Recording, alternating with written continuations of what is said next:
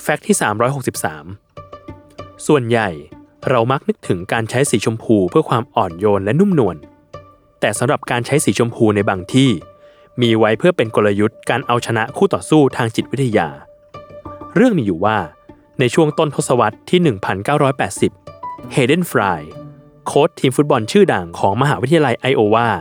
ที่สำเร็จการศึกษาด้านจิตวิทยา จากมหาวิทยาลัยเบเลอร์ รัฐเท็กซัสสหรัฐอเมริกา อ้างถึงข้อค้นพบในบทความ ที่เขาอ่านเจอบทความหนึ่งว่า สีชมพูสามารถทำให้ผู้คนสงบลงได้ นั่นจึงเป็นเหตุผลที่ทำให้เขาตัดสินใจทาสีห้องล็อกเกอร์ของทีมฟุตบอลทีมเยือน ให้กลายเป็นสีชมพู เพื่อเป็นกลวิธีในการบ่อนทำลายจิตใจฝ่ายตรงข้าม ซึ่งอาจส่งผลให้พวกเขาสงบลง ลดความฮึกเหิม ซึ่งนั่นเป็นเป้าหมายของโค้ชที่จะลดระดับการเล่นที่ดีของอีกทีมหนึ่งด้วยการใช้โทนสีอ่อน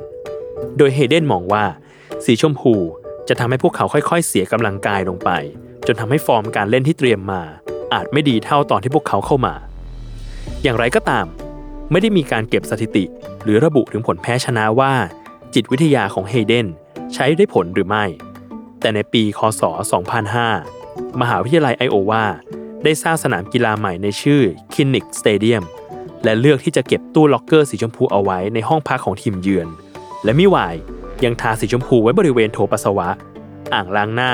และฝักบัวของห้องล็อกเกอร์ทีมเยือน เพื่อเป็นกุศโลบายข่มขวัญคู่ต่อสู้เหมือนเดิมจนถึงปัจจุบัน